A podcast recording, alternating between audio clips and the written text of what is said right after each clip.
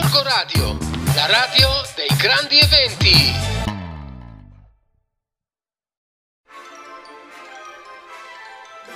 Ed eccoci di nuovo qui insieme. Una nuova settimana, un nuovo consiglio di lettura in radio, ovviamente con la vostra L'Amichiva in Biblio. Non so voi, ma io in questi giorni eh, sarà che ho la coda delle vacanze Faccio fatica ad andare a letto, voglio stare insieme a mio figlio fino a tardi a guardare film su Disney Channel, anche se non dovrei fare pubblicità di questo canale. Eh, facciamo le ore piccole praticamente e poi dopodiché il problema diventa che facciamo fatica a dormire. E infatti proprio questa abitudine malsana che stiamo mantenendo nonostante sia iniziata la scuola da una settimana, che ovviamente deve finire, lo so già perché sento già gufo papà che si lamenta di questa cosa, mi è venuto in mente che tempo addietro, quando Filippo era piccolo e eravamo in una fase particolare della nostra vita dove non dormiva proprio, eh, ogni ora si svegliava non, e non voglio neanche più ripensare a quei giorni, avevo preso un libro sotto consiglio di un'amica che è proprio Il coniglio che voleva addormentarsi, edito dalla Mondadori, scritto da Carl Johan Forsenhörlin Um, spero si pronunci così, lo so, ogni volta io mi dovrei informare sulle pronunce degli autori, ma uh, mi piace più essere genuina. E, um, e devo dire che um, è un libro che mi ha aiutato tantissimo, nel senso che una volta che, che Filippo si è abituato, si è approcciato alla routine di questo libro, ehm, il meccanismo è scattato ed ha funzionato. Nel senso che la storia è una storia sempre, come sempre, adattissima ai bambini, molto dolce, con eh, la storia di animali, un coniglio, un cucciolo con la sua mamma coniglio, che devono fare un percorso di conoscenza di, di avventure e vanno incontro alla conoscenza di diverse persone, tra cui la civetta, la civetta dormigliona, piuttosto che la, ehm, il signor Chiocciolone, ehm, tutti ovviamente personaggi che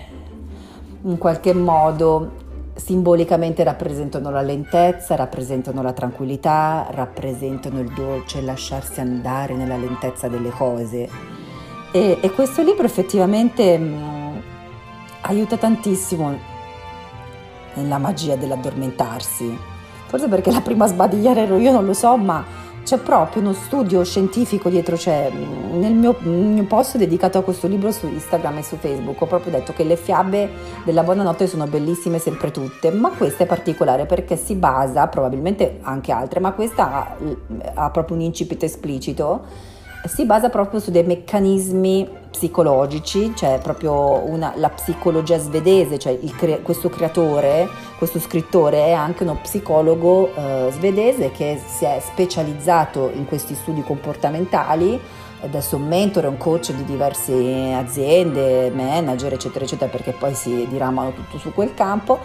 Ehm, però è veramente... Mh, mm, veramente un libro particolare perché prima di tutto lo, ti rende anche proprio partecipe in prima persona perché ci sono dei, dei, criteri che tu devi usare di lettura, dove c'è il corsivo devi leggere più lentamente, sommessamente, dove c'è il grassetto bisogna porre l'accento sulla parola, sulla frase evidenziata e poi bisogna fare magari un determinato gesto dove c'è il simbolo del, di quel determinato gesto e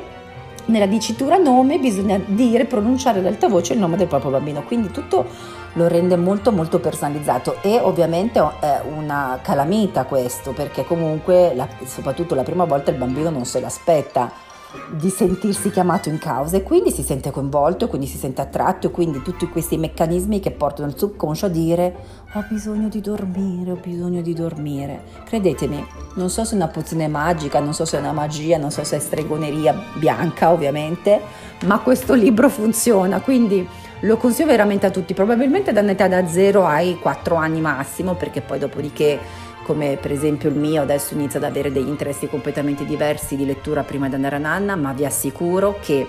per tutti coloro che sono nella fase di ehm, abituare il proprio bambino ad addormentarsi e a dormire bene senza la tarantolaggine che ha caratterizzato per esempio mio figlio, eh, per un po' di tempo vi assicuro che questo libro Mm, vi aiuterà nel percorso anche di eh, comprensione di quei meccanismi che servono per... È uno strumento utilissimo. E, mm, se siete disperati, affidatevi con tutto il cuore a questo libro e vi assicuro che tornerete a fare dei sogni meravigliosi e a dormire pedantemente, bellissimamente nei vostri cuscini con il respiro del vostro bambino nel suo lettino, nella sua cullina. Fidatevi dei consigli dell'amica Ben Biblio, questa saggia vecchia zia. Sono un po' gufetta, però alla fine mm, i consigli di lettura in radio li riesco ancora a dare. Vi abbraccio e vi auguro buona settimana dalla vostra L'Amici del Bibbio. Mi raccomando, ascoltatemi in radio e seguitemi su Instagram e Facebook, piano piano anche sugli altri canali. Vi abbraccio, un bacio dalla vostra L'Amici del Bibbio. Corco Radio, la radio dei grandi eventi.